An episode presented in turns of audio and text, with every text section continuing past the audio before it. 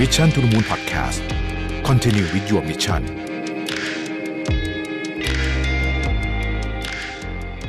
สวัสดีครับ ยินดีต้อนรับเข้าสู่ Mission to the Moon Podcast นะครับคุณอยู่กับประวิทยานุสาหะครับ วันนี้ผมเอาบทความมาจากหนังสือที่ชื่อว่าจิตวิทยาทำงานอย่างไรนะฮะ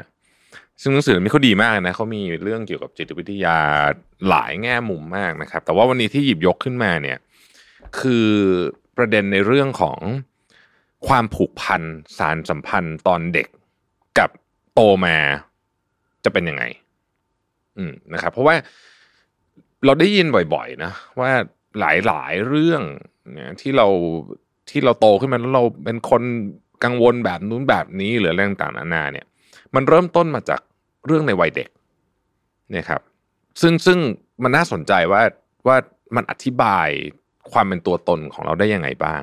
นะฮะเขาบอกว่าอย่างนี้หนึ่งในทฤษฎีที่โดดเด่นในจิตวิทยาความสัมพันธ์ ก็คือทฤษฎีที่อธิบายถึงประสบการณ์ในวัยเด็กของบุคคลในเรื่องของความผูกพันนะฮะนี่พูดถึงประเด็นเรื่องความผูกพันนะครับ โดยเฉพาะอย่างยิ่งความผูกพันที่เกิดขึ้นกับผู้ดูแลนะคุณพ่อคุณแม่ต่างๆนานาเหล่านี้นะครับ จะมีอิทธิพลต่อวิธีที่พวกเขาแสดงออกกับคนรักในวัยผู้ใหญ่ยังไงนะฮะ หลักการนี้อธิบายว่าวิธีที่บุคคลสร้างสายใยความผูกพันเมื่อครั้งยังเป็นทารกนั้น สามารถเป็นตัวกำหนดวิธีที่พวกเขาสร้างสัมพันธ์เมื่อเติบโตเป็นผู้ใหญ่ ซึ่งหลักการนี้เกิดขึ้นจากผลการศึกษาของจอห์นโบบี้นะครับที่สนใจว่าประสบการณ์ในวัยเด็กเนี่ยส่งผลต่อชีวิตภายหลังยังไงนะครับทฤษฎีของของคุณโบบี้เนี่ยได้รับการตีพิมพ์ในปี 1950 และ 1960 นะฮะ ทฤษฎีนี้เขาเชื่อว่าทุกคนเกิดมาพร้อมกับความต้องการตามสัญชาตญาณในการสร้างสายสัมพันธ์ เพื่อเอาชีวิตรอด ซึ่งทุกคนต้องมีหนึ่งสายสัมพันธ์ที่ใกล้ชิดนะครับและมีความต่อเนื่อง เป็นเวลาในช่วง 2 ปีแรกของชีวิต ความสำคัญเลยคือว่าหากมีความล้มเหลวในกระบวนการนี้นะฮะอาจจะทำให้เกิดภาวะซึมเศร้า ความก้าวร้าว แล้วก็การพัฒนาทางสติปัญญาที่หยุดชะงักลงและจะมีปัญหาในการแสดงความรักทั้งในวัยเด็ก และในวัยผู้ใหญ่ด้วยนะครับ ทีนี้รูปแบบความผูกพันเป็นยังไงนะ เรามาดูกันนะรูปแบบความผูกพันเป็นยังไงนะครับ ความผูกพันในวัยเด็กเนี่ยเขาแบ่งออกเป็นสี่สี่อันนะฮะอันแรกคืออมั่นคงนะฮะอันที่สองคือไม่แน่ใจอันที่สามหลีกเลี่ยง อันที่สี่คือสับสน อันนี้เป็นแบบตอนเด็กๆเลยนะฮะความมั่นคงคืออะไรนะฮะความมั่นคงเนี่ยก็คือว่าเมื่อเด็กรู้สึกว่าความต้องการของเขาเนี่ยได้รับการตอบสนอง นะครับพวกเขาจะพัฒนาความผูกพันอย่างมั่นคง โดยผู้ดูแลเนี่ยนะครับที่มีความละเอียดอ่อนต่อความต้องการของเด็ก จะตอบสนองต่อ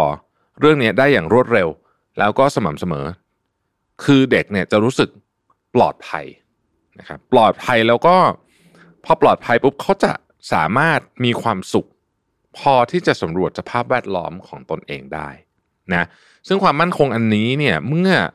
มาเป็นความผูกพันในวัยผู้ใหญ่เนี่ยนะครับ เขาก็จะรู้สึกมั่นใจในความสัมพันธ์ และเต็มใจที่จะขอความช่วยเหลือจากคนรัก ตลอดจนให้การสนับสนุนและปลอบโยนคนรักของตนเมื่อจำเป็นด้วย พวกเขาจะรักษาความเป็นตัวของตัวเอง แต่ให้ความรักกับคนรักของพวกเขา อันนี้คือคนที่ develop วัยเด็กมาแล้วมีความมั่นคงนะฮะถ้าเป็นความผูกพันในวัยเด็กที่เป็นหัวข้อว่าไม่แน่ใจเป็นยังไงนะครับ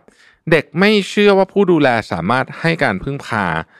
ได้ตามความต้องการของตนนะครับ โดยพฤติกรรมของผู้ดูแลนั้นขาดความต่อเนื่องนะฮะไปไปมาหายหายอย่างนี้เป็นต้นนะครับ บางครั้งก็อ่อนโยน บางครั้งก็ละเลยนะครับเอ่อถ้าเป็นแบบนี้เนี่ยเด็กก็จะมีความวิตกกังวล รู้สึกไม่ปลอดภัยนะฮะแล้วก็จะมีความโกรธอยู่ด้วย นั่นคือตอนเด็ก แล้วตอนผู้ใหญ่จะเป็นยังไงนะครับ ความไม่แน่ใจในตอนเด็กที่เกิดขึ้นอย่างที่ได้กล่าวมาแล้วเนี่ย จะทำให้ตอนผู้ใหญ่เนี่ยนะครับจะมีความวิตกกังวล หมกมุ่นคิดมากนะครับ ความกลัวจะถูกปฏิเสธ จะอยู่ในความรู้สึกตลอดเวลา และผลักดันให้ผู้ใหญ่คนนี้ชอบเกาะติดชอบเรียกร้อง ยึดติดกับการครอบครองนะครับ และไม่ต้องการแยกจากคนรัก ความสัมพันธ์จึงขับเคลื่อนด้วยความโหยหาทางอารมณ์มากกว่าความรัก และความไว้วางใจอย่างแท้จริงนะฮะอันที่ 3 คือหลีกเลี่ยงนะครับ หากในวัยเด็กเนี่ยผู้ดูแลมีความห่างเหิน และค่อนข้างจะไม่ตอบสนองต่อความต้องการของเด็กนะเด็กก็จะมีอารมณ์ที่ห่างเหินเช่นกัน โดยจิตใต้สำนึกนะจะพบว่าพวกเขาเนี่ยไม่น่าจะได้รับการตอบสนองนะครับ เด็กจึงพัฒนาสู่ความไม่มั่นคง ไม่มั่นคง โตขึ้นเป็นยังไงนะครับโตขึ้นจะเป็นสิ่งที่เรียกว่าปฏิเสธแล้วก็หลีกเลี่ยงนะครับ เมื่อมีอารมณ์ที่ห่างเหินเนี่ย เด็กคนนั้นที่รู้สึกห่างเหินเนี่ยนะผู้ก็จะกลายเป็นผู้ใหญ่ที่ นึกถึงแต่เรื่องของตัวเองแล้วก็พยายามไม่พึ่งพาใคร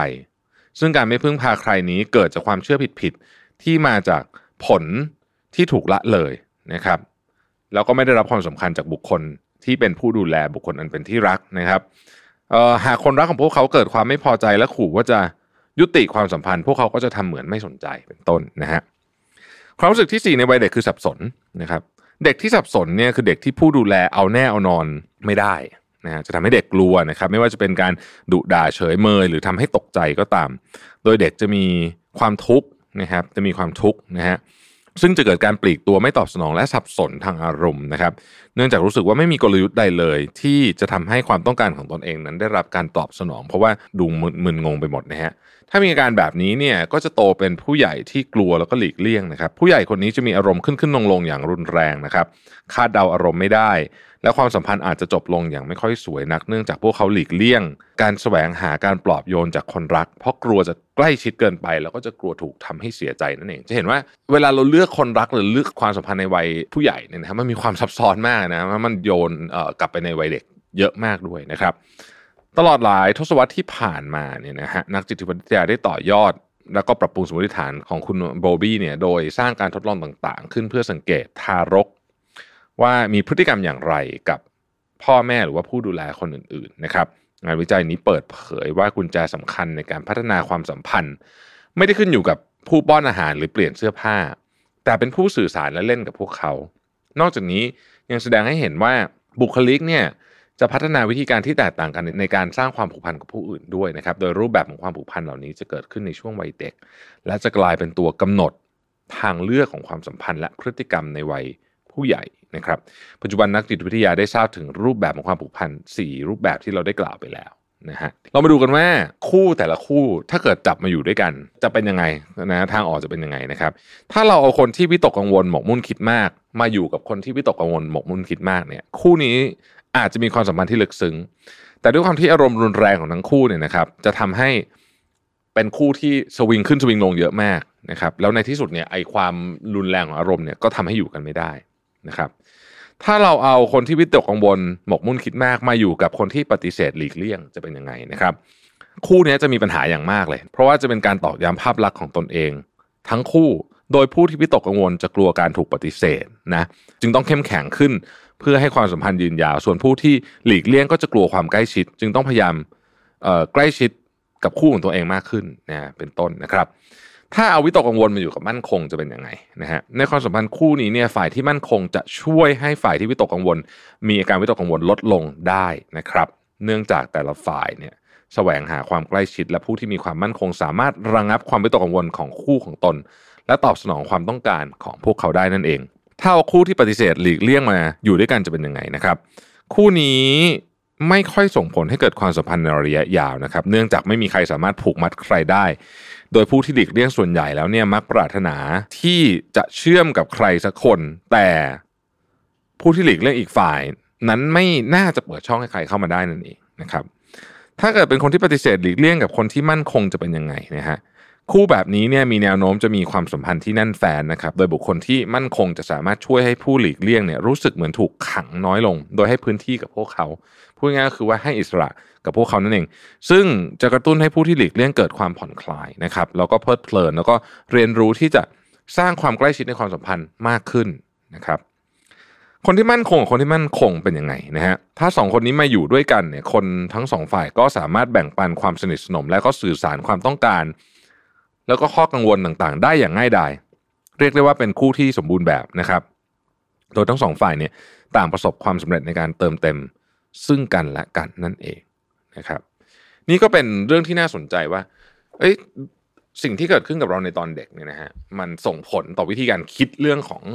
คู่ชีวิต เรื่องของแฟนเรื่องอะไรพวกนี้อย่างมากเลยนะบางทีนี่เราก็สงสัยเหมือนกันว่าทำไมทำไมนะเราถึงชอบไปเจอคนแบบเดิม หรือว่าอยู่ในความสัมพันธ์แบบเดิมบางทีเนี่ยการย้อนกลับไปดูอดีตของเราเนี่ยอาจจะตอบคำถามนี้ได้นะฮะแล้วบางทีมันอาจจะช่วยตอบเราได้ด้วยว่า เราควรจะทำยังไง กับความสัมพันธ์ที่มีอยู่ หรือความสัมพันธ์ครั้งต่อไปนั่นเองนะครับ ขอบคุณที่ติดตาม Mission to the Moon นะครับ แล้วเราพบกันใหม่พรุ่งนี้ สวัสดีครับ Mission to the Moon Podcast Continue with your mission